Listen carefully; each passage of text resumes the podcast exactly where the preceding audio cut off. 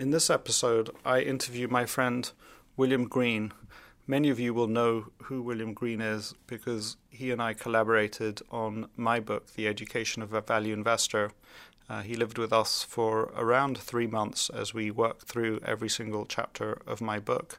And if you haven't heard of William Green, you're very likely to because the reason for the conversation with William is that he's about to publish his own book.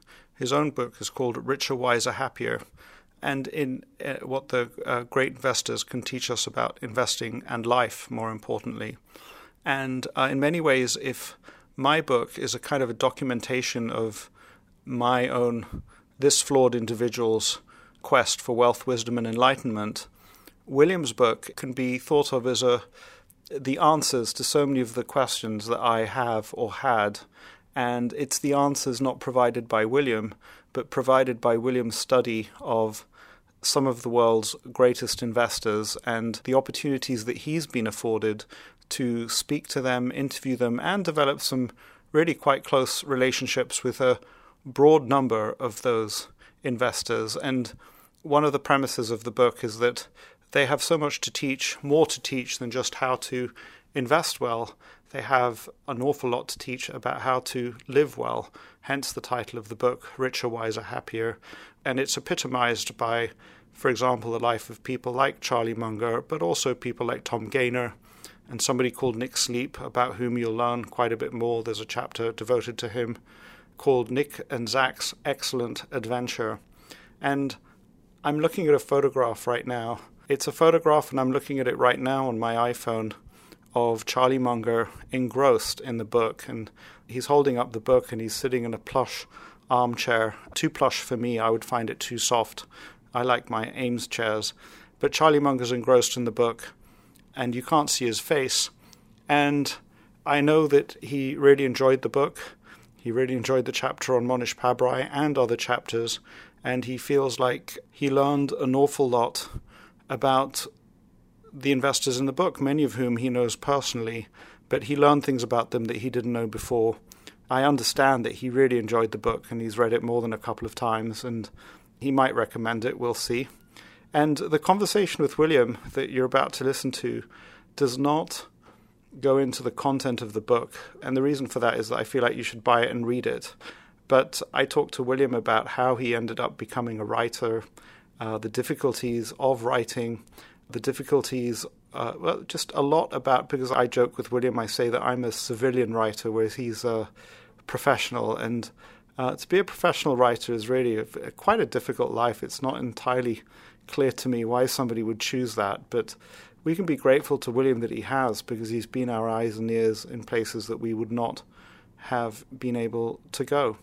And we also cover some other topics. There's a question at the end about Isaac Bashevis Singer we talk a little bit about the Kabbalah, and I think that you will really enjoy this conversation. I enjoyed it, and once you've listened to the conversation, go out and buy the book. I think it's one of those books that will raise your IQ by two or three uh, points, and if it doesn't raise your IQ, it'll certainly give you a little bit more common sense. Uh, thank you, and enjoy the episode. So, William, it's great to have you on this podcast. I am very happy to be here with you guys. And I, I, just need you to know that it's an extraordinary opportunity for me because anytime that we would normally talk, I would not have the opportunity necessarily to ask you penetrating questions. So this is the chance to ask you penetrating questions. Yeah, it's a little scary. I, I asked my son Henry about half an hour ago if he had any advice, and he said, "Yeah, don't say anything stupid." so I'm all set.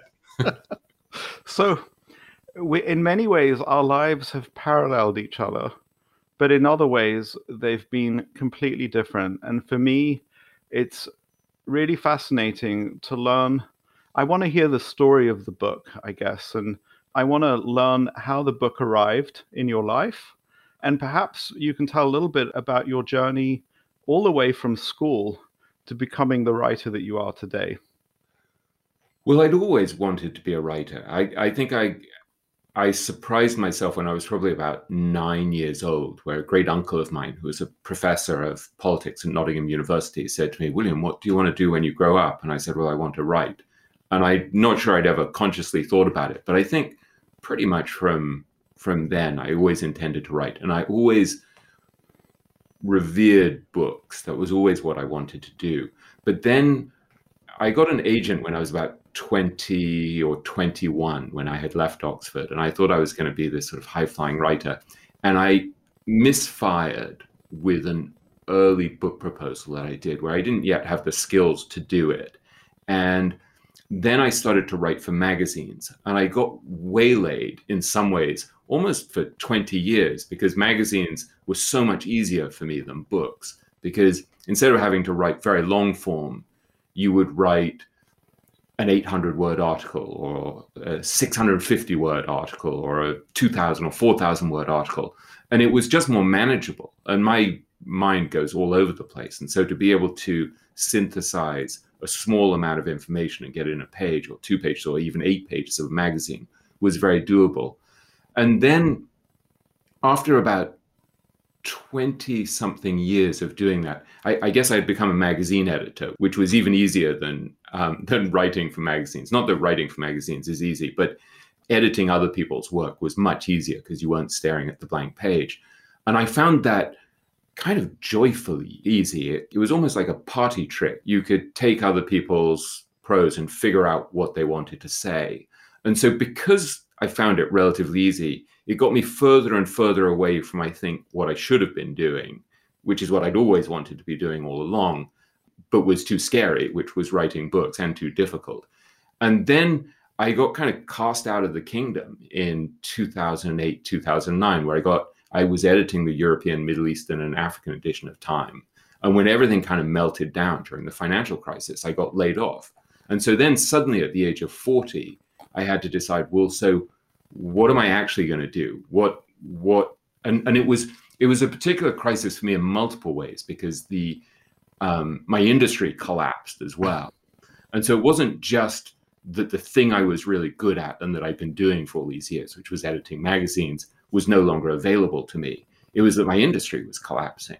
And so I sort of panicked and initially took a really good job at another magazine but that wasn't really right for me. And then and then I quit and started ghostwriting books. And that in a way was a good way to get back into writing because I could still sort of hide behind somebody else's name. And so I just had a lot of words flowing through me with a lower risk of judgment and failure because I was writing in someone else's name. And I think that was tremendously helpful.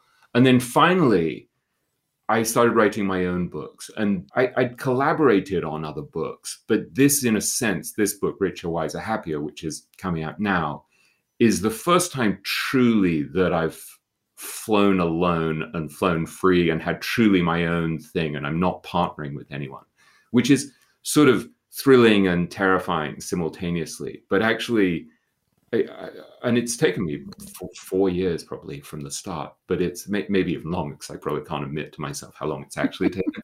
But it's far and away the most satisfying and fulfilling thing I've ever done because, in a sense, it was a thing that I wanted to do 25, 30 years ago, but wasn't yet ready to do, and, uh, and probably didn't have the skills yet to do, but also didn't really have the courage to do, I think. You know, I, I think that in a certain sense, your book, Richer, Wiser, Happier, which is, I guess, the excuse for having this conversation or the reason why we're having this conversation for me, when I look at it, is in a certain way, it's it's been 50, 50 something years in the making. It's a culmination of everything. So that, that's it's it's really really exciting actually, and and I I want to get to the book, but before we get there, if we just go to the writing that you were doing, and as you know, so I, uh, for the audience, I consider William to be a, a prof- uh, he is a professional writer, obviously. And uh, as you know, I've kind of done a foray into the writing world, but I'm a civilian in that world. And every time I've written anything of value, it's been extraordinarily painful. I know that I have not given birth to a child, but I would liken any worthwhile piece of writing for me to being kind of like a process of giving birth. And and I just have I, so so I was interested to hear that editing is easier, but is, is writing that painful for you, or are you just made of different stuff? Is all writing good writing?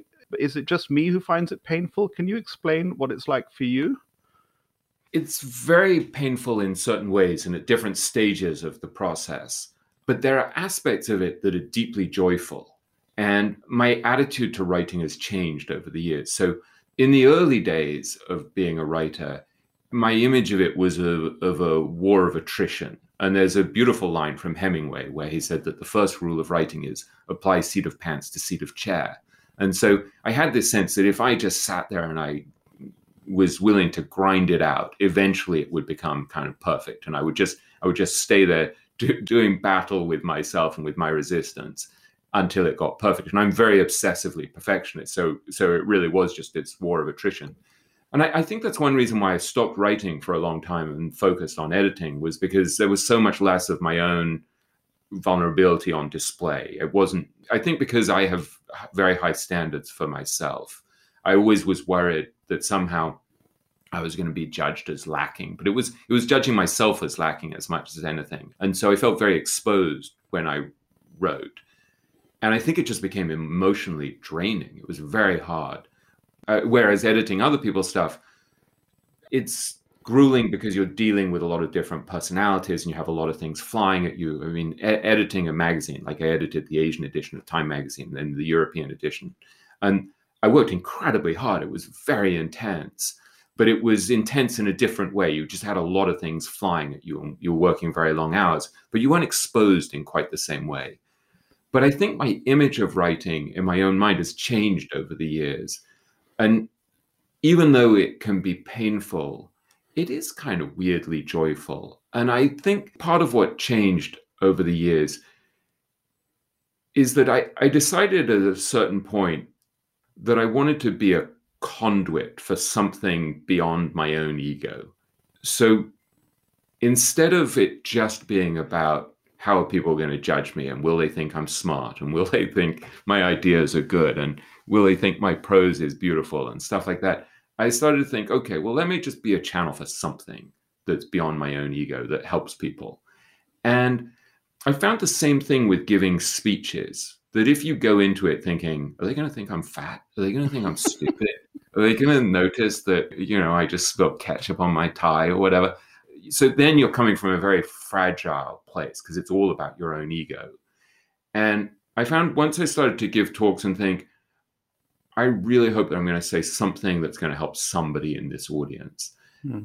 There's a flip in your own brain, I think, that removes a lot of the pressure, oddly, because you're not just thinking about your own ego. And I and that's made the book writing process, however difficult it's been, actually weirdly, weirdly joyous. Hmm. Because when I was working on a chapter in this book and I was overwhelmed by the amount of material and information and and and the fact that I was always behind. I mean, I was always so far behind on my deadline. It was just kind of a joke, terrible. I, I missed my deadline by I think two years, which probably means it was longer, but I can't bear to admit it to myself. And I would say to myself as I went went to the computer, I would be like, let, let me just let me just write something that's going to help the reader. And once you soften in that way and you try to be a conduit, it sounds very self-righteous and i don't want it to sound sort of sanctimonious or uh, holier than thou. but it's just being honest that it's actually i think it's an extraordinarily powerful way to approach public speaking work writing i think you soften around the stress of it when you're saying let, let me just be helpful in some way let, let me say something that will help somebody that changed the writing process for me you know, there's a there's a term that I got to know in German, which I really enjoy. It's called Wohlfühlschmerz, which is the pain that feels good. Huh. So you know that that comes up for me as you as you talk about the writing, and as you know, I I guess I'm not the world's greatest seeker, but I've been a seeker, and I've sought change and you know the eternal light in all sorts of ways, and I, I actually think that ultimately the most, you know, of all the different coaching, psychotherapy uh, forums, the, the, the process or the thing that I've done that has resulted in the most spiritual change in me has been my approach to writing as an amateur, the attempt to write something of value for somebody else. So I find that really interesting. I also find it interesting that in a certain way, in in your editing and in your you can certainly you know you edited you did more than edit my book we co-wrote it but in your helping others to write you're actually it's moving from an egotistical place to helping another person express ideas that the world ought to hear to at the end in your book in a certain way you're now just connecting up to the sort of the source of wisdom if you like. But but you've spent a certain period of years i would say with some really powerful personalities sort of where you're kind of acting as their voice in a certain way. I don't know if you want to t- either to talk about yeah. the Wohlfühlschmerz or helping other people to express themselves. Yeah and i'm constrained in what i can say publicly about who i've helped write their books but I mean, I worked on a book in 2017 that became a number one bestseller that was for someone really famous and who's very impressive and very remarkable. And so spending time with him was an extraordinary experience. And oddly, that's someone who wasn't trained as a writer. And I've learned stuff from him about how to write, which is curious that there are people who they're not trained as writers, but they understand the art of of rhetoric and engaging an audience. And I think I sorry to sound secretive, but I think this person that I wrote a big book with, he has a tremendous sense of service. And I think that was powerful for me because there was a point where I sort of said, you know, look, I, I've, I've tended to write with so much of a sense of fear and and this need to be perfect and to do everything brilliantly and and if i dismantle that like what what do I replace it with? And it was sort of a pause, and I said, "So, you know, service," and he just oh, got it. and and I think, I mean, it sounds kind of platitudinous, but it's actually really profound that once you actually get out of your own way and you decide that you want to be of service, it's incredibly liberating, yeah. and, because it removes a lot of the blockage of fear of judgment. And there's a terrific book actually that it I, I think is very helpful for writers and creative people, but actually probably for people in, in most fields, which is this book, The War of Art, which is um, you know a nice play on the art of war. I think it's by this guy Steven Pressfield. I can't find my copy because I'm pretty sure I gave it to one of my kids because they're both writers, although much younger. One, one's 19 and one's 22. But I think one of the things that that book, The War of Art, is very profound about is this idea that when you're trying to do something worthwhile, there's this force of resistance that you come up against, both internally and externally, that's very powerful, that prevents you from doing it, that gives you all sorts of excuses for things you ought to get busy with, that will, will take you away from the thing that you actually should be doing. And look, this took the fact that I was a successful magazine writer and editor for 25 or so years. And then a ghostwriter took me away, I think, from what I should have been doing. And so it was seductive enough, my success in that area, that it justified me avoiding the pain and challenge and difficulty of writing my own book. And so I think the ego plays these subtle tricks on you. Hmm. So it, it convinces you that you're doing these things because you're supporting your family and you're just responsible or because you're really good at it or because uh, you know and i think you just have to be really honest with yourself about what actually am i here to do what am i supposed to do and what talents do i have that i need to take advantage of and i would tell you william that i'm very excited for richer wiser happier because i think that on first read i happen to know you perhaps extremely well. And so I can see it. We've had conversations about the book throughout the time that you're writing it. But I think that there are layers of meaning in the book. And in a certain sense, I think that everything that you learned as an editor and in other places, it kind of you had to go there to get to the place where you could write the book that you wrote. And it's deeply textured in its meaning. And I think that the fact that you reworked the chapters multiple times and brought them up to your extraordinary high standards of perfection is it, i'm just really excited to see how the book gets received and you know we've you, you, also said something to me very early on in the process i think before i started writing the book that was actually very helpful to me where you said you need to actually include william green in this book you need to talk about why you're so obsessed with these investors yeah. why why investing interests you and i think because I'd been hiding in certain ways behind writing other people's books or writing articles about other people, there was something quite scary about writing about myself and putting myself in it. And in some ways, you saying that, I think, gave me permission psychologically to say, yeah, why is it that I'm interested in this? And one thing that I realized along the way, which was curious, was that I was writing about all of these people who were very, they're great investors, and, and I'm, I'm not a great investor, but they're all very, very independent minded thinkers who were searching in some way for a true way to see the world. Oh. And they're very open minded and they're they're on some kind of quest. And their their wealth and intelligence has allowed them to break free from society in some way and create their own path. Mm. And I can see in retrospect why that would resonate with me because I'm I'm a sort of smart alecky, slightly subversive outsider mm. who doesn't want to be told what to do by hmm. anybody at all. And so the the thrill of investing for me, I think from the start, was this idea that if you thought well, you could become financially independent. And there's there's something in the last chapter of, of the book, the epilogue of the book, where Arnold van den Bergh, who's a, a key character in the book, says that he, he didn't intend to become like hugely rich. He wanted to make something like two hundred fifty thousand dollars that would enable him to live for ten years. And he said, "I just didn't want to have to take shit off anybody." and I, that that resonates really deeply mm. with me. And so it's interesting when you start to think about why you're actually drawn to sort certain people and why you want to want to write about them. You you can peel back the layers and you discover that actually you're you're projecting onto people all of these things and the people you focus on. No, I don't think anybody I've focused on is a sort of cog in a big machine. They're all independent thinkers yeah. trying to solve the puzzle of how to think better, invest better, and live more wisely, which is what I'm trying to do.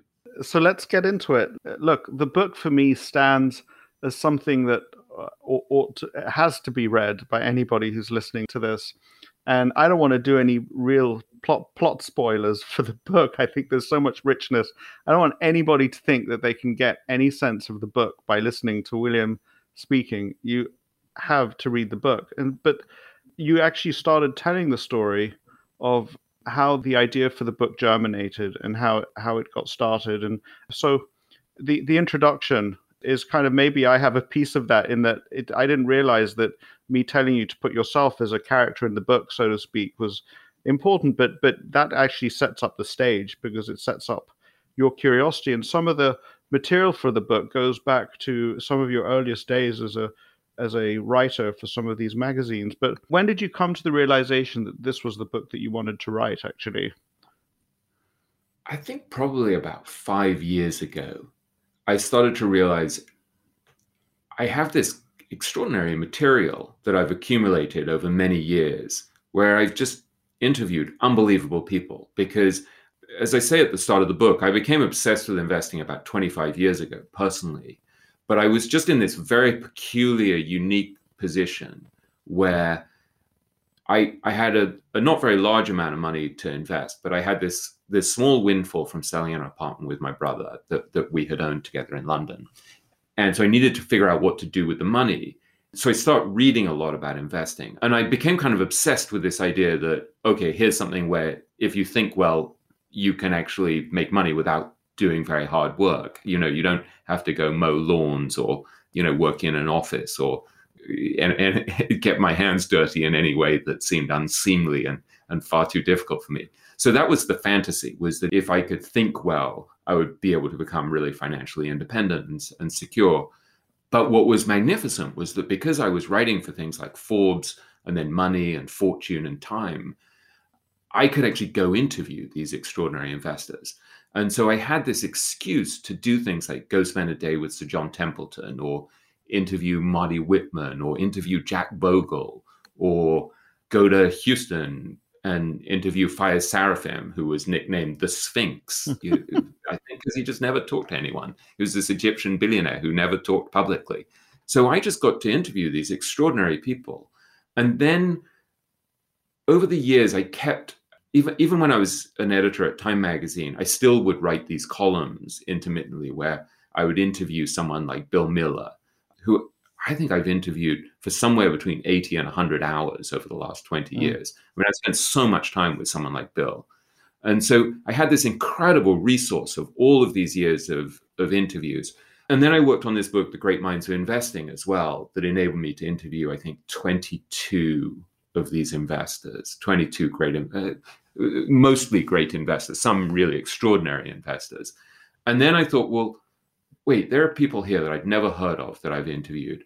What if, what if, say, someone like Howard Marks, who I got to interview for The Great Minds Investing, what if I could really go deep on exploring what Howard's figured out about how to handle the fact that everything is changing constantly and the future is unknowable? How do you deal with that philosophical and practical problem?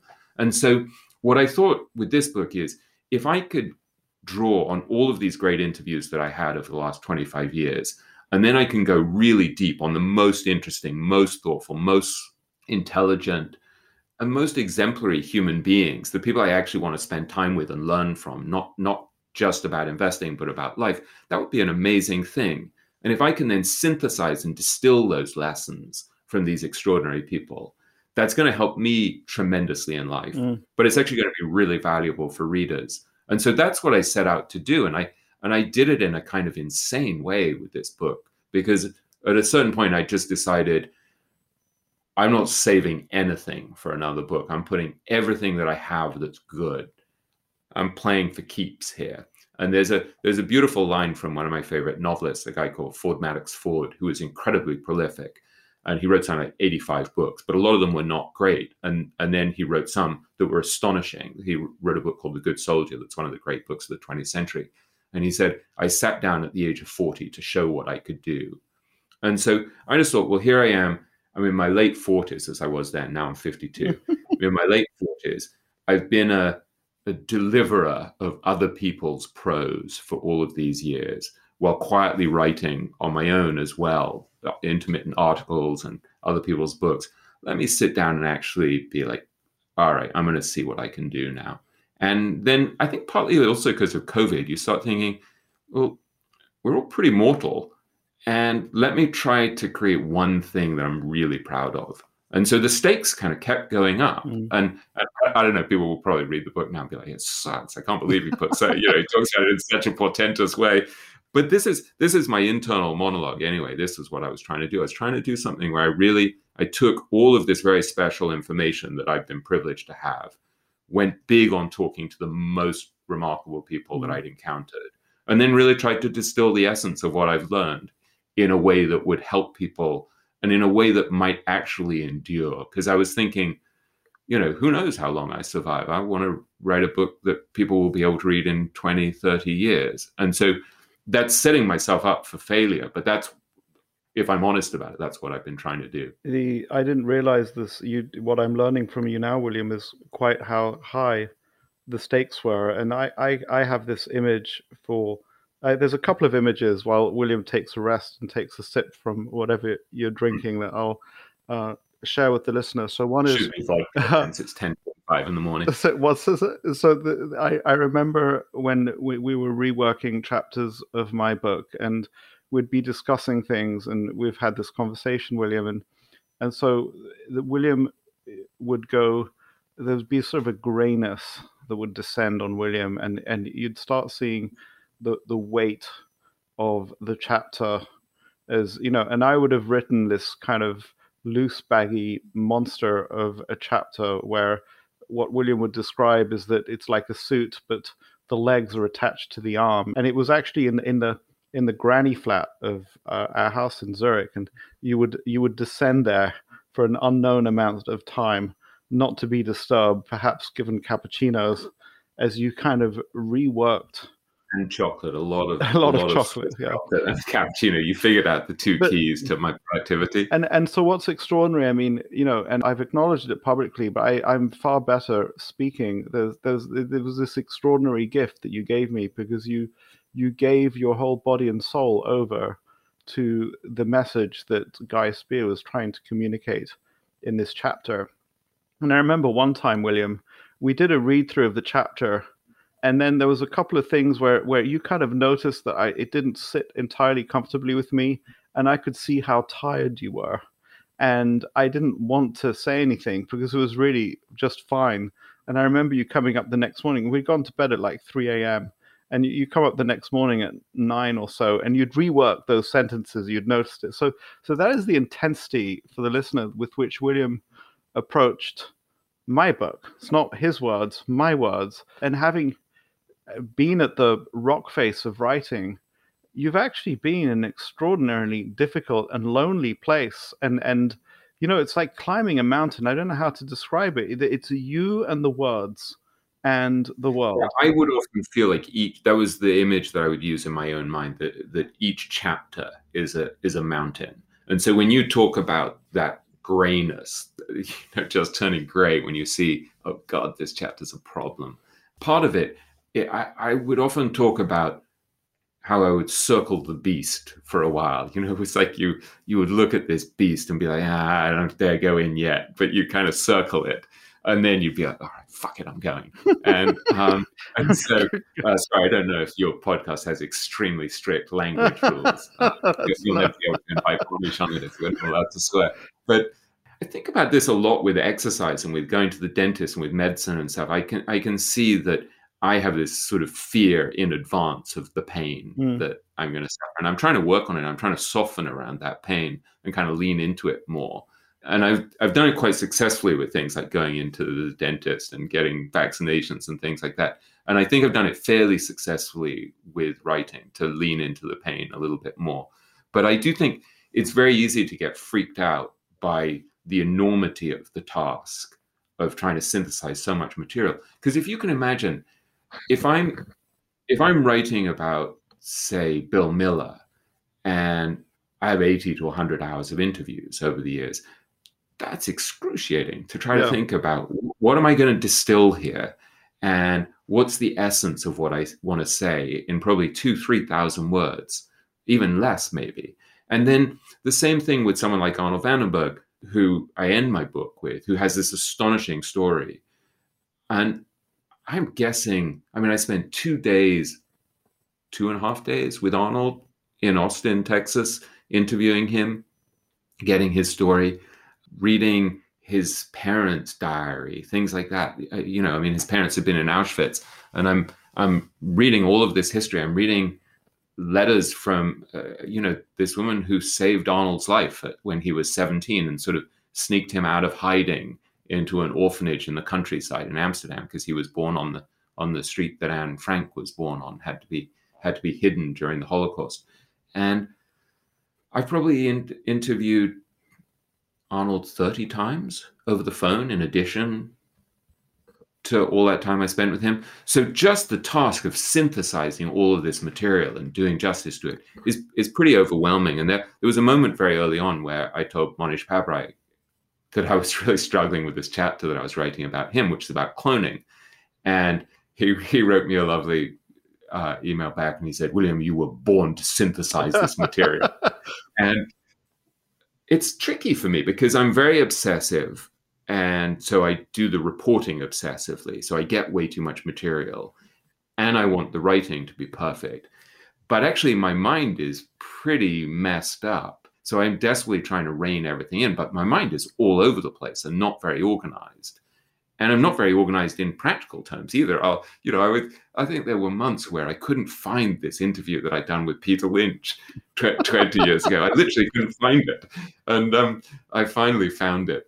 So yeah, I'm not. I, so so I'm someone with very high ambitions and very low ability to organize myself or discipline my brain. But so so yeah, it's a, so so you're climbing a lot of mountains with kind of you know with realizing that you took the wrong crampon or the wrong rope and you know you're halfway up and you're like oh shit I, I forgot that I'm supposed to be on a different mountain. I just tell you that you, you brought out a, a, just briefly a quality of a Mohnish, which is, you know, in, in, in, in just saying three words, William, you were born to synthesize this stuff, is kind of, it sort of shows to me a, a little bit of the brilliance of Mohnish's mind because it shows you know, he in three words, he's he's motivated you and paid you a, a, a, beautiful compliment actually, and he's done that very parsimoniously, which I think is beautiful. And you know, as I just was telling you, I was just with Mohnish in Austin in Hill Country. And I should mm. tell you that the writer that comes to mind for me time and again when I read and reread Richer, Wiser, Happier is Robert Caro. I think there's an enormous mm. amount of Robert Caro in you. So, Robert Caro, I'll let you introduce uh, the listener to Robert Caro if you don't, they don't know who Robert Caro is. For those who do, Robert Caro has, is well known for writing extraordinary long books, and I think that you worked far harder at synthesizing and distilling uh, to its essence. And I, I'll just give a couple of examples that that I realize now, and it's this an example of this sort of like rich and layered texture to the book is so the opening chapter your selection of the scene of the opening chapter which is which is carting through the dark back alleys of India on the way to uh, Mohnish's foundation was actually not just chosen because it happened to be true you also chose it because it's illustrative. It helps you to communicate not just through words and description you know this show rather than tell of some really profound aspects of Mohnish's personality. And just to dive quickly, because I know there's there's uh, the listener needs to know there's about 18 thoughts coming out of William's head at this point. But you know, just to give one other example, in the chapter on Nick Sleep, you picked this book, uh, Zen and the Art of Motorcycle Maintenance, and you didn't just pick this book because Nick happened to talk to you about it. I, I realized that you had copious notes and you're sort of saying to yourself, how do I, in the course of one short chapter, illustrate the key lessons that the reader needs to learn? And you realize that, you know, in the in the Pabrai chapter, it's that road trip. In the sleep chapter, it's this, uh, you know, and one part of it is this is the book that you use to communicate so much more than a few paragraphs could communicate. Uh, you know that that's you're, you're always trying to find a microcosm uh, something emblematic of this massive material. And so for someone like like robert caro who's this astonishing writer and, and reporter who who spent basically half a century i think writing biographies of lyndon johnson that are just astounding. He's going encyclopedic right? Everything's going to be in there. Um, exactly. uh, i'm I'm not doing that. I'm trying to get the essence of a person and an idea. And so I would keep saying to myself, what's the eye of the eye of the bullseye? Like if I'm trying to if I'm trying to convey who Nick Sleep is or who Mohnish is or what what's the one idea that I need to learn from Charlie Munger? What's the eye of the eye of the target of the bullseye? And so, for example, with someone like like Charlie Munger, who I write a chapter on. It's called "Don't Be a Fool." I think, for me anyway, the the the essence of Charlie and what makes him so extraordinary is this paradox that you have one of the smartest people alive, and so much of his focus is on not being stupid, and so that becomes the the central theme, and everything of everything in that chapter is just variations on that theme. So I'm drawing in other people. There's an extraordinary guy in that chapter called Fred Martin, who started when he graduated from, I think, the business school at Dartmouth, went to Vietnam to be a lieutenant on a destroyer. And in the same month that he started in the US Navy in the middle of the Vietnam War, two other lieutenants on another destroyer screwed up and they, they turned in the wrong direction. Their ship was cut in two and 74 people died. And so that becomes a kind of metaphor for what happens when you do stuff that's stupid for the and then I'm talking about Ken Shubin Stein, a mutual friend of ours, who remarkably quit the investment business a couple of years ago to become a neurologist. And he's using his techniques for not being stupid while treating patients in a in a COVID ward who are dying and are attached to ventilators. He's he's using the same things that he figured out that were were workarounds that he he used because he knows our capacity for screwing up. He's using those things as a doctor, as a neurologist, just as he used them as a hedge fund manager. So everything in that chapter, and these are just a few examples of variations on that theme. So I'm distilling things around core idea. And so the theme in, in Mohnish's chapter is just this concept of cloning, which is the idea that so many of us are trying to be original. And so we miss this low hanging fruit that comes from actually really understanding the, the power of very carefully reverse engineering what people who are smarter and wiser than us have already figured out, and then applying the best of that to our own lives in ways that suit our personality and our temperament and our talents. And that's such a profound idea that I I wanted to go really big on that. I mean, I, I wasn't going to just dabble in something like that. I was trying to take these ideas like how to be less foolish or how to clone or how to deal with the fact that the future is unknowable and everything is changing, and yet we have to make decisions about the future. I was trying to take these big themes and take them as far as I could. And so I'm not mentioning everything, I'm distilling the essence of it but there's a kind of refinement and refinement and refinement to a point where you say, ah, that's what it mm. means. Mm. And that's part of the joy of writing, actually, is this intellectual pursuit. And there's a there's a wonderful line. There's a guy I write about called Matthew McLennan, who I admire a lot. His thing's got a very, very elegant mind, who said to me that he keeps these ideas of his in I, I think it's just in his iPhone that are these these ideas that he just goes over and over again and again that might be I guess, about why gold is important, why gold is a useful permanent hedge against extreme circumstances. Or, I, I mean, he, he, he's just a fascinating guy. He's got a really deep and interesting view of how to be a resilient investor over over many many decades. And he says that he goes over those ideas as if he's raking a Zen garden. and that's what it feels like yeah. to me. It's like you're refining and refining these ideas to a point where it's actually it's kind of exquisite. I mean, when, there was a moment where I was working on this chapter about Joel Greenblatt, which is all about the power of simplicity, both in investing and life. And there was a point where I literally came up in chills, where I just thought, ah, that's it. And it was like my body was telling me, oh, that's actually true. And I'm not saying this in a self-congratulatory way because it's I'm I'm taking Joel's ideas and sharing what he's figured out over decades. And he's got a brilliant mind and is kind of a code breaker but then I'm connecting it to all of these other things that I'm interested in that he hasn't read in other fields. And so I'm seeing connections between simplicity in investing and simplicity in spirituality or science or business. And there's a there's a deep joy in seeing those connections. And and and Matt McLennan said to me, when you really reduce an idea to its essence and you really feel it's true, he said it's it's similar to the joy of catching a wave.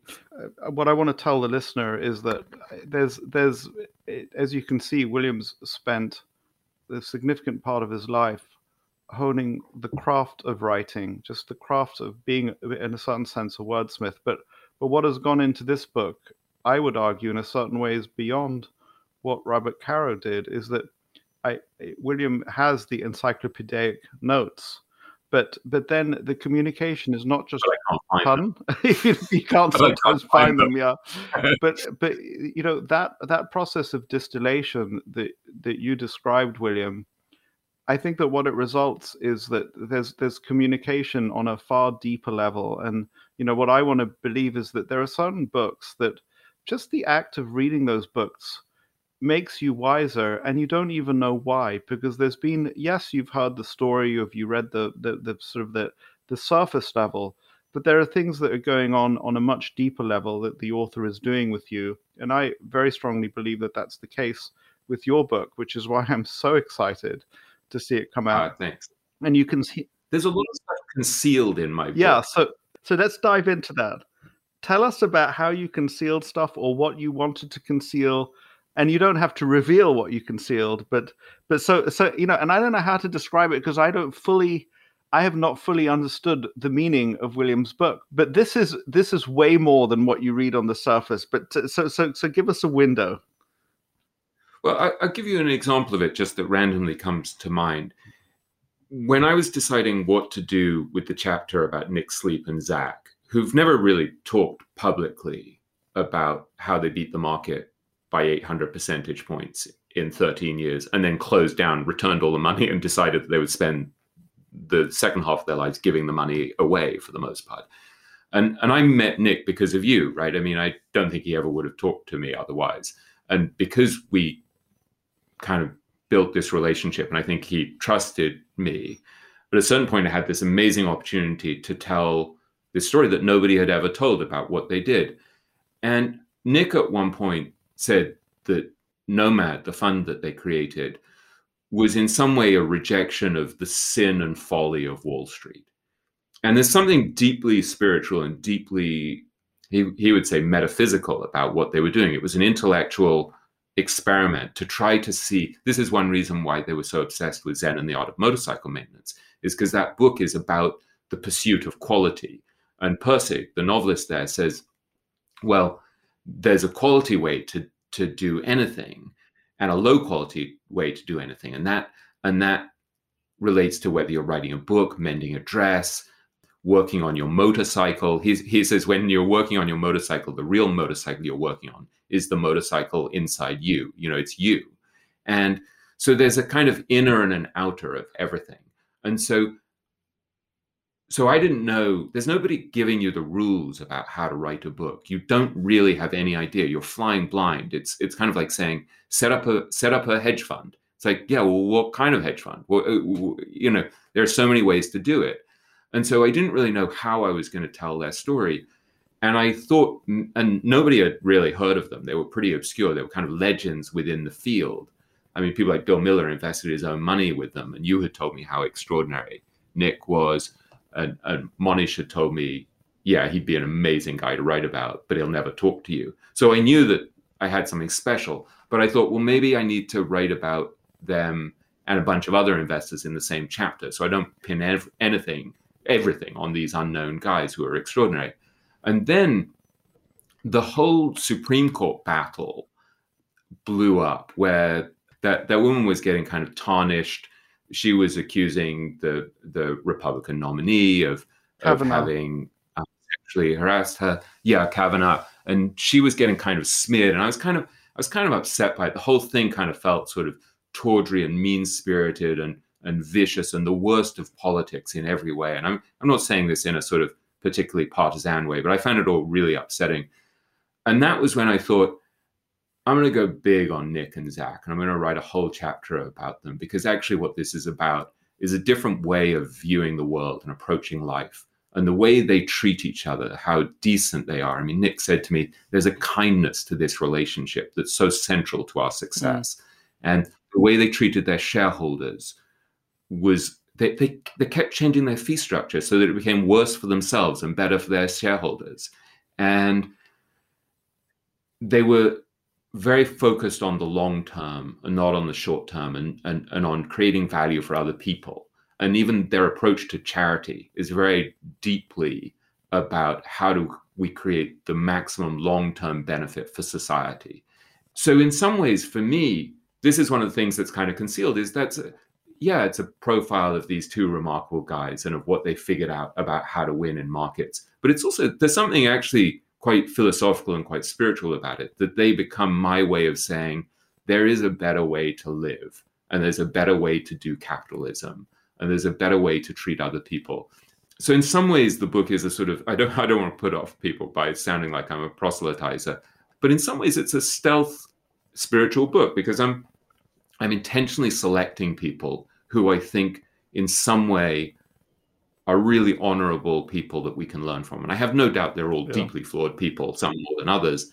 But there's a beautiful there's a beautiful thing that I quote from Buffett's foreword to Janet Lowe's book on Munger, Damn Right, where he says in in 41 years I've never seen Charlie take advantage of anyone. Mm and he's knowingly taken the worst side of a deal with me and other people on multiple occasions and he always takes more than his share of the blame for anything that goes wrong and less of his share of credit. So when i'm writing that i'm not trying to bash the reader over the head but i've selected that for a reason. And i find that deeply moving yeah. the fact that after 41 years of their partnership at that point that's what buffett says about munger and there was a beautiful moment where when I was interviewing Munger, this was actually at the end of the Daily Journal meeting where a group of us was around him. So he didn't say this just to me, where I asked him a question and he and he said uh, about what had made for a happy life, and he's he was talking about partnerships, and he said Warren has been a marvelous partner to me, and I've been a good partner to him, and even that phrasing, the fact that he understated his own excellence in the relationship and was effusive about Warren's. There's something really helpful about that as a way to manage our own lives. So I'm trying to select things throughout the book where I think this is someone I want to learn from. And there are very few people in the book that I don't really admire. I, have I've intentionally selected people I think uh, can help us to live better as well as invest better. You know, I realize that I, I don't know what the journalistic rights and wrongs of me writing a review of the book somewhere, but you know, read this book, and like Nick and Zak, you will also have an excellent adventure. In a certain way, hmm. the, the book is an invitation to every reader to have their own excellent adventure, and the likelihood of having that excellent adventure, I have absolutely no doubt, is improved enormously just through reading that book. And and I, I don't know how else to say it when there's something eternal, you, you, you can never explain exactly what it is. But there are books that you can hold in your hand that transform you, even though you don't know why. I guess I'm going back to the same point.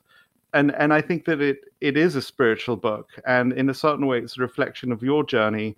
And you know, in the in the Jewish tradition, there's this idea that every person, every good Jew, I guess, should write out their own Sefer Torah or uh, Torah scroll. But in a certain way, every person should write out their spiritual journey. Every person, and in a certain way, this is your Torah scroll, isn't it? Yeah, but at the same time, what I'm really trying to do is distill what other people have learned. So there is something self-referential about it, but I'm trying to focus. Maybe there's an element of hiding again behind other people, but I'm focusing on people who I think have a great deal to teach. And so, for, for example, I write about Jack Bogle, who I interviewed 20 years ago. And I, I don't know if anyone will notice this because it's tucked away in a section of the book called Notes on Additional Sources and Resources, which in some ways is my favorite part of the book because it's just yeah. I, I tucked almost no one would notice, so I could so I could get away with stuff. There's a thing where, for example, I talk about phoning Bogle 20 something years ago, probably 21 years ago, something like that, to interview him. And I was interviewing him about this guy, Walter Morgan, who was his mentor and role model, who hired him at the start of his career and who was a pioneering mutual fund manager. And the phone goes dead while I'm talking to Bogle. And, and I'm saying, um, Mr. Bogle, are you there? Sorry, did I lose you? And suddenly I realized that he's crying. And he said, I'm sorry, it's, it's putting tears in my eyes and I I'm sort of struggling to think, well, what am I supposed to say? And I I, I say, well, sorry, how how come? And he said, well, I realized how much I loved him, and how much he did for me, and there was something enormously moving about that. That here you have this kind of legendary and pretty tough guy who was the pioneer of index funds and created Vanguard that now manages what 6.2, 6.3 trillion dollars and has changed millions of people's lives. And he's crying as he talks about his mentor. And so, yeah, it's my journey to some degree, this book. I, I mean, it is, there's clearly an element of that. But I'm also, in some way, paying respect to someone like Walter Morgan, who's dead, and Jack Bogle, who's dead and who was his mentee. And Bogle said to me, I was asking him what he'd learned from Morgan, and he said, Well, he said the shareholder is king and he said my god one of our clients wrote to walter morgan and said mr morgan i don't have a suit. And mr morgan sent him one of his own suits. And so for me there there's an aspect of me reminding myself and other people about what kind of behavior endures. And I don't know. So it, it, in some ways, it's an aspirational book. It's it's not like, oh, here's how you should behave because this is how I behave because I behave crappily. no, you don't. well, I do plenty of. You should see me getting bad tempered. Um, but it's a reminder to me of, oh, that's that's how you're supposed to behave. And it's interesting to me. None of us know how rich Walter Morgan yeah. was, I'm sure as a pioneer in the mutual fund business, he did great. But this is what I remember is the fact that he gave a suit to a shareholder that he didn't know in his fund and that that had this enduring impact on Jack Bogle, and that Jack Bogle has had this enduring impact yeah. on us. I, I, also do this in the chapter where I write about, in the epilogue, where I write about Arnold Van Den Berg. I made a point of naming the three families who saved his life and his siblings' life during yeah. the Holocaust. They, they hid him, they shuffled him around between families, they sneaked him into the countryside to hide him in an orphanage. That's one of the one of wonderful and scary things about writing a book is there's nobody to tell you not to do it. And so you can do things like that where you just say i have no idea if people are going to look at this and think i'm a moron. Yeah. You know when i first started writing the book when i sent when i sent my book proposal to scribner which is this great publisher that's you know they published hemingway and scott fitzgerald and stuff my editor there who's the executive editor this uh, brilliant guy said one of his few comments on the proposal was, I don't understand why Van Den Berg is in the book. I don't understand why he's in. And that was a really interesting challenge for me because I regard him, he, he and Mohnish were the first two people I interviewed for the book because I knew that I wanted to go big on the idea of cloning and big on the idea of why Arnold Van Den Berg is such an exemplary human being and why, in some ways, I regard him as the most successful investor mm. not not the most successful investor, but the most successful human being in the investment business. And one of the things I really loved was because I had to rise to that challenge of explaining why he's so important. When I was done with the book, my editor said something about how I, I, I think I think the Charlie Munger chapter was probably his favorite, and then he said, "Yeah, except maybe the stuff about Arnold." and that meant that I'd actually sort of proven why he was important. Yeah. But it's often when you're writing a book, you really don't know. You don't know what the rules are and what you can get away with saying, when you can make jokes and when you can be self-referential. And it's it's it's really like you're um, doing this high wire trapeze act without a net under you. And that, I mean, that's why you and I became close, is because I came in at a time in your book when, and we were already friends, but I came in at a time in your book where I think you were at the end of your tether. Yeah. And you were really tired and your deadline was looming and i came in and helped to drag you over the finish line at a point where you were you were incredibly exposed and you didn't really know how to get to the finish line yeah well actually um, in my case the editor and the publisher were, were had, they decided that he'd he'd crawled as far as he could get and they were oh. willing to move the finish line towards me and I remember they gave us a lot of latitude, which was an amazing, an amazing thing. It was an act of courage on their part that they gave us. They gave us the space yeah. to do what we needed to do. I would just tell you, in uh, obviously two very different books. In my case, uh, you know, not a professional writer, but uh, you know, it's very obviously, and and I don't know Rick, but in what you've related to me, you, I mean, you, over over the course of your professional career, you had earned the right to to write it on your own and you'd earned the right to make those decisions. I think that what's so somebody like me writing what i wrote i had the comfort of editors around to carry me through whereas you had reached a level of respect in your industry where the only thing that you're kind of like comparing yourself to is posterity. The only thing is the decision you know it's it's it's you're kind of facing eternity because because nobody has the stature to challenge what you're going to put in or leave out. I don't think that's true. I think I think you have a you have a an elevated view view of me that's not justified yeah, by, but, by the reality. I'm grateful for it. But we only have about ten minutes left.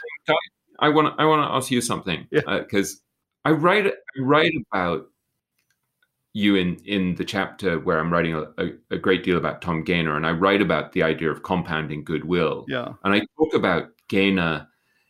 I, I coined this phrase that I was very proud of, so I'm going to repeat it, which is the the mensch effect, which is just the fact that he's a real mensch and he just treats people incredibly kindly, and he regards that as a competitive advantage.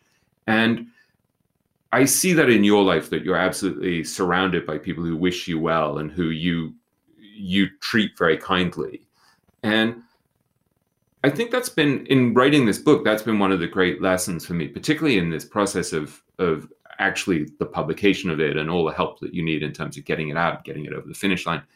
The number of extraordinarily generous, decent, kind people who are just helping. It's it's kind of amazing and quite kind of deeply moving. And I wondered if you could just talk about that idea because I think it's such a profound idea. And there, one of the things that I say in the book is that you need to take there's a beautiful line from Munger where he says, Take a simple idea and take it seriously. And one of the things that I hope people will do in my book is take a few of these really powerful ideas, like uh, like the power of long-term compounding without catastrophe, just avoiding catastrophe, or or the importance of of not doing anything stupid, or just limit, you know, reducing the amount of stupid things you do. But I think one of the most powerful ideas that I don't go into in great detail is this idea of the compounding of goodwill and the Mensch effect. And mm. I just I just wanted to ask you what what you what you have to say about it because I think you're you're a great practitioner of it. Well, let the record show that we got about an, at least an hour into this before William turned the tables and decided to screw this. I'm going to go back to being a journalist and be yeah. ask Guy the questions. I, I remember the first time we had lunch was somewhere in Midtown, and I didn't know William at all. You were a you were an editor at Money magazine, I believe, at the time. Yeah, just part of the yeah. the Fortune uh, group. And I remember coming out of the lunch exhausted. It was the first time I had really had lunch with somebody who was a curious journalist, and huh. it was just an endless barrage of, of of questions. Each one of them required an investment of my time or my energy to answer them but it's okay, I have to do the the honor of responding to that. And of course, as you know, I was a bit of an asshole. And really, I, I really had taken on this idea that to, to be to be successful in the world of business, you've got to be a little bit of a shit. You know, uh, my my three notes a day, I, I got addicted to it. I, I just realized it's a wonderful place to be. And and this this re- yeah, and this realization that if you give and and you give when people don't expect it uh, or when they do expect it but especially when they don't expect it the, the world is so much more exciting and interesting. And I, i've just become addicted to the process and i enjoy finding new and creative ways to be generous and and sort of learning how to be eh, smart generous. And you know at the time that i was writing my book the Grant Adam Grant book came out, which kind of like you know, mm. which which teaches a lot about how to be smart, generous. But I don't think you'd actually read it because I remember Jason Zweig saying, "Have you have you read it at the time?" And you said, "No, I've I've got it, but I haven't." Yeah, well, you know, he he maybe ideas when they're ready to come out in the world, they come out. So I think every now and then I see it around me. I think what's really exciting is when I see somebody who tries that mode of living and they realize that it's got more rewards and it's kind of like they've discovered the lodestone. And that's really exciting because this is the, the process of being a mensch is not a zero sum game and it's just so much fun to live in, in a world where you're bathed in that stuff. And it's kind of what's interesting is that people always say i don't know if you've found this whenever i talk about friends of mine like you or, or people like tom gayner who just behave really kindly people always say, well, it's easy for them. Look how rich they are. Yeah. And I, I think that's a total misunderstanding, but there's something in it because there's that beautiful line from Ben Franklin that Buffett and Munger often quote, which is that an empty sack can't stand straight. I think there is a degree of truth in it that when you're coming from a place of lack and fear, it's very difficult to be generous. But I mean, it's harder to be generous. But I sometimes think you know tony robbins often says this that you you need to start being charitable when you have very little because if you're not prepared to give away five dollars when you have a hundred dollars you're not going to be prepared to give away 50000 when you have 10 million. Yeah. I think there's a leap of faith in changing from the system that you and i grew up with when we were kids in england which is a very outer scorecard very competitive dog eat dog system. mm and I think probably because we're both Jewish and we came from families that had been refugees. And so there's a sense of you better look out for yourself because the world is a scary and hostile place. Yeah. And so I think we had internalized, in some ways, all of the fearfulness and competitiveness and ego and self servingness of that system. Yeah. And then we had to get to a point where it actually no longer worked because you realize this just actually doesn't make me very happy. And so I think you you were several years ahead of me on this, yeah. where you were already being really kind and decent to people. But I slightly resented it because I was like, well, of course, the fucker can afford to be But you know, so you know, William and I are both people who grew up in the UK, sort of half in, half outside the UK. And William, when I look at UK politics right now, that system of dog eat dog seems to be so alive and well in uh, British politics, at least. And it's kind of shocking to me because I think that, and, and William and I know multiple people in the upper reaches of the English British government right now, because I don't think they've learned anything. And I ask myself, what would have happened if you or I could have pulled them in some way into the circle of the kinds of people who are in your book? I think you know I'd like to believe that British politics would be a better place. But I I know you have answers to that. But I want to round out because we're getting close to the end of. You know, we could do this for hours. They're kind of just two two other places that I want to go with you, William. And now I'm turning the tables back on you because, as you can see, William is going to ask me lots more questions. Yeah.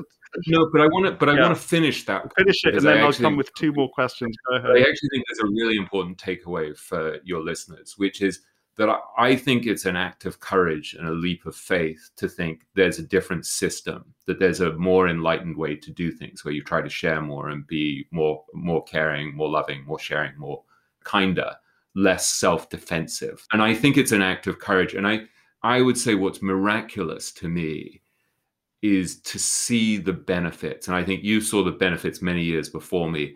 And I sometimes look around now and I'm just so astonished by the quality and the kindness of the people around me. Yeah. I, am sort of overwhelmed by it yeah. at times. And I, I think you're having to bet on something ineffable where you think, well, maybe it's true. But then there are all these reinforcing things that tell me, no, I have to have yeah. sharp elbows. I have to. I just urge people actually to experiment with this idea of compounding goodwill, trying to be more of a mensch. Not, and I'm not saying this in a self righteous, sanctimonious way. I just think it's actually it's so transformative in your own life that you sometimes look at it and you just think, I, I, I can't believe I wasted all of those years being such a prick yeah. and just trying to look out for myself and always having an agenda. And I still have lots of agendas and I, I can still be a prick lots of the time. But I think in the way that you say that you became more addicted to behaving well, I think that's a you get a taste yeah. of it and you start to feel like this is just much more fun. Yeah. I'm much happier. And um and just to, to, to give you an illustration of the path that I was on, I think this happened well before we collaborated on the education of a value investor. So I'm kind of expanding my goodwill creation activities, and then what happens is is that uh, somebody is calling up my office and is feeling extraordinarily grateful to the whole organization and wants to shower gifts onto one of one of my employees. And so I'm on one of these trips, like the one that you took with Mohnish to India, and I sort of say, well, you know, that stuff's coming back to my employees, not to me, and I'm still in this sharp hmm. elbowed mode where I feel like it should all be huh. coming back to me. And and you know, it was it was it was part of the kind of like the many lessons that I've learned around Mohnish, who's such a great subject in the book but Mohnish says, and and why is that? What's wrong with that? So if the, if the gift hmm. comes back to them and not to you, and and why why do you care? It's it's more love in the world, so to speak. And and you know, and and that probably took another few weeks before it trickled in, and I wasn't bent out of shape. That the goodwill that I was initiating was coming back to somebody else. And then you know what's amazing is that I think that I've attracted high quality people to work with me because when you start doing that, the universe figures out there's something nice going on around this person, and people start wanting to associate with you and work with you. And so, you know, it's it's not something that I woke up one day and became a mensch. It's it's a work in progress, and it's taken a long time to get to where I am. And and I suspect that Tom Gayner and Arnold Van Den Berg, I mean, the, the, when he identifies yeah. it, the kind of generosity that he's shown to me he's shown to our mutual friend Sarah Madan, he's shown to you is is again it's yeah. that same place. He called me yesterday to see how he could help with something. Yeah. I mean, you know, he's a busy guy. He's in the middle of moving his business, moving his office, and he's calling me to see how he can help. And I think what's really lovely is you see the joy that he gets out of helping other people. You know, I'm on this call with him yesterday with his son Scott and, uh, and Arnold together, and you just hear the love between these two guys. So just think of the fact that they've worked together for all of these years, and that Scott just loves his dad. He's just really proud of him, and it, uh, you know the benefits of being a mensch are so multifaceted. Yeah. I mean, it's not just that you're going to do better in your your professional life because you're going to attract better partners who treat you more honestly and decently. It's Uh, you have more self-respect. You, your kids like you more. You, I think I just didn't really want to write about great investors who just had lawsuits the whole time yeah. and were feuding with their partner. And it was really interesting to me to see someone like Howard Marks when I fact checked with him the chapter that I wrote about him one of the few things he really wanted me to to change. I hope I'm not revealing anything that I shouldn't. Was he wanted me to make sure that I gave enough credit to his partner Bruce Karsh. Mm. I thought that was really interesting. He wasn't trying to make himself look better. Yeah. He wanted to make sure that I didn't neglect to show the the enormous role that his partner had played. And Howard takes such pride in the fact that he and Bruce Karsh, his partner, haven't had an argument in 30 years of working together. Yeah. And that that's really interesting that you have someone like Howard who's brilliant man who's worth a couple of billion dollars, managing what 120 billion dollars he's overseeing, a thousand people in his company, and he really takes pride in the quality of his relationship with his partner in the same way that Charlie takes pride in the quality of his his relationship with Warren. I think when you start to see that there are these great examples of human behavior and how to do capitalism, it takes a leap of faith to say, yeah, well, that's the team I want to be on. Mm. And, and Tom Gayner, I once said to him, you know, do you sometimes worry that this is just naive and it's just dog eat dog? Because I kind of lost a political battle at time and I got laid off and I was like, well, maybe it is all just mad dog eat dog and you should just be looking out for yourself. And he's like, well, even if I'm wrong and even if this isn't the way we should be, it's still good and I'm still happy to do it. And it's still, it just makes for a better life. And I, I thought that was a lovely answer. Like even, even if people do sometimes take advantage of you and you do sometimes seem naive, it's still a better way to live and you're happier for it. It's, it's something that takes, you know, you, you, you made a little bit of uh, your, um, your mind being all over the place, but I would tell you that there's there's a certain amount of discipline that's required. You, I, I, I argue it's a bit like filling a bucket. So people like Tom Gayner and um, you know many of the people in the book, that the bucket is sloshing full of goodwill. But mm. you know you can only drop drops into that bucket, and it could take a decade of dropping drops into that bucket until the kind of goodwill is overflowing. And meanwhile, mm. you have a relatively empty bucket, but it's only the people who can be disciplined about it for a long period of time, about being generous, intelligently generous, until the rewards start coming back. And I think that many people have got much shorter time horizons. And mm. I would tell you, William, that in your writerly way, I think you've been you've been doing that actually for as long as I've known you. I mean, you know, the first bit of writing that William and I did together was a sort of a report on my and Mohnish's launch with Warren Buffett. And I, you know, the I remember writing to you, you know, I sort of said, William, you took my inchoate thoughts and made me look really smart and that mm. was an act of generosity and giving and in the in the writing you know some of the books that you've produced uh, with other people you were doing that in in the book that you produced with me that you were doing that. In a certain way again this book is a culmination of an enormous amount of giving. You've been other people's voices for so long. And so so it's really fun for me. I'm going to round up the three questions that, okay. that i'll give them all to you at once. And they're they're, not short answers, but, but, you'll have fun with it. You can even note it down, and then I'll just be yeah. quiet and listen to you. So every book is a journey, and eh, you cannot write a book like the one that you've written without going through a profound transformation yourself. And so I, it may be too early to tell because we're in this sort of strange period now where the book's been produced, but it hasn't been released properly into the wild. But I'd love to get a sense of how you think you've changed through writing the book. And these are kind of, in a sense, unrelated, mm. but maybe they are related. And, you know, you're an extraordinary re- reader of fiction.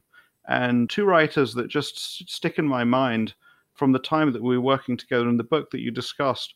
One is Isaac Bashevis Singer, where you you read you read a story to me and my family one night, and you actually shed a few tears after having mm. read it. And another writer whom I've not read, but completely unrelated in a certain way, in Search of Lost Time. But I, I really I don't feel like this conversation is complete without hearing you talk a little bit about fiction writing and how it's impacted you. So two, three huge questions. Yeah. well, it's all related, like everything. So Isaac Bashevis Singer was this wonderful writer who came from a not dissimilar background to mine, where he he was from this Polish Jewish family that had suffered enormously during the Holocaust, and he came out and he moved to New York. And I sometimes think I mean, there's there's a book about his childhood that I really love, Days of Pleasure, that pretends to be a kid's book, but isn't really. And it's uh, that's probably what I read you from. It's just exquisite. It's one of my all-time favorite books. And I think one of the things that happened with Singer is that when you've been through that fire, it burns away all of the fakery and the pretense and the posturing. And he was paying tribute to this world that had disappeared. He was also writing about human nature in a very powerful, very honest way. So he writes about this kind of yearning to be a more spiritual, more elevated person, and the war that he and his characters are in, where they're also pulled towards lust and physical pleasure and and so he's not hiding from the fact that there's this tremendous conflict between our, our yearning to be better and more elevated and the baser side of our nature. And that that plays out in a lot of his books. So you were asking me how i changed as a writer and as a person while i was working on this book. And in a sense i think the journey i'm on and the journey that you're on is not dissimilar to what singer in his way had reached which is to try to become more authentic, more truthful, to shed a lot of the bullshit and the pretense and the fakery and the posturing and the do they admire me and will they think I'm smart and will it, you know, and to try to become more more true to yourself, more aligned. You were asking me before what what I had learned from studying various Kabbalistic texts. You asked me before we um we started this conversation there's this very beautiful idea within Kabbalah, which is that this is from a great Kabbalistic sage, guy called Rav Ashlag, who, who I uh, wrote some of the, the great books that I've read that had a huge impact on me. And one of the things that he said is that you start off your life with just what he calls the desire for the self alone, which is the ego. It's me, me, me, me, me. And I, I think he talks about how babies have their, their hands clenched, you know, it's closed, right? And they're crying for what you want. And your trajectory through your lifetime is to transform that desire for the self alone into the desire to receive for the sake of sharing. So it's, yeah, I still want stuff. I still want all of those blessings. I want to have a family and kids and a nice house and money in the bank and good work and friendship and uh, all of those things and a car and whatever. But as Rav Ashlag says, it's to transform to this point of where, where the desire for the self alone becomes the desire to receive for the sake of sharing. And I think when I see people like Arnold van den Berg, that's what he embodies in some very deep sense. It's somebody who started with lots of rage and lots of anger because he'd been victimized during the Holocaust and he's transformed himself over the years. He he you know, he literally hypnotized himself for years. So he would say, over and over again things like, I am a loving person. And so he removed the rage from himself mm. gradually. So I think there's a beautiful there's a beautiful line from Rav Ashlag where he says that we're all we're all like unripened fruit and we're all just at a different stage in our evolution. And so just as you wouldn't hate you, you know you wouldn't judge an apple because it's sour because it's not yet ready that's the same with each of us we're all at different stages in our evolution and whether this is true, I'm not trying to be a proselytizer or holier than thou, sanctimonious or anything. I think it's a useful metaphor. It's a useful way to see the world. And so for me, I'm sort of on this trajectory where I'm trying consciously to transform more of my ego to become kind of more sharing and a bit kinder and stuff. And I and I think writing a book is a very it's a process that's very full of ego, right? It's look at me, look how smart I am, look at my ideas, look at my name in bright lights, you know. And so there's a polarity to everything, right? You can, if you are running a fund, it can be all about how rich I am, how how smart I am, how powerful, how right I am, or it can be, yeah, I'm a am uh, a custodian of other people's savings, and let me manage it in a responsible way so that I can so that I can help them to pay for their retirement, so I can help for their kids' education, so that I can give them financial security. And so I think we have we have both of these sides in our nature, and they're all they're, they're sort of dueling. So this, for me, this this is the battle that I'm kind of waging, and I think it's the battle that that Isaac Bashevis Singer was talking about between between your your physical lust and your you know your material desires and your yearning to be something more elevated. I find it very helpful to think of it in those terms. That, that that's the trajectory of our lives is to try to is to try to ripen. And you know, Shakespeare said, "The ripeness is all." Mm. And so we're just trying to ripen and and and gradually become a little kinder, a little more loving, a little more sharing, a little less ego, a little less fear, stuff like that. And I, I think I think part, maybe this is partly why I wanted to talk about the compounding of goodwill with you. Is that I actually think what's lovely about it is that you taste the benefits of it, and you actually start to be like, oh, this feels good. Mm-hmm. And when I see someone like Ed Thorp as well, who I write about, like I admire Ed a lot, and he's a guy in his late 80s now, probably 86, 87, something like that, who's just a brilliant, brilliant mind, more brilliant than than any of any, any of us. And yet he um more brilliant a, than Bill Miller?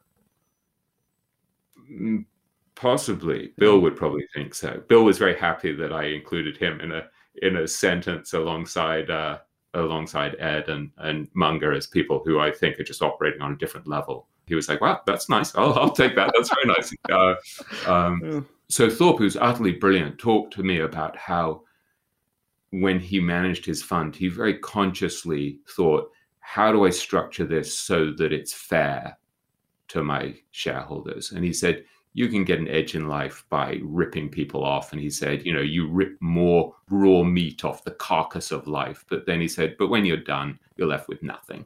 Uh, so I, so I don't know. I think I think these people that I'm writing about, we're I'm not trying to idealize anyone or lionize anyone because uh, you know we all have our different set of flaws and weirdnesses. But I think when you read about people like Ed Thorp or Munger or Nick and Zak, you're thinking, oh yeah, this is this is just a better way to operate.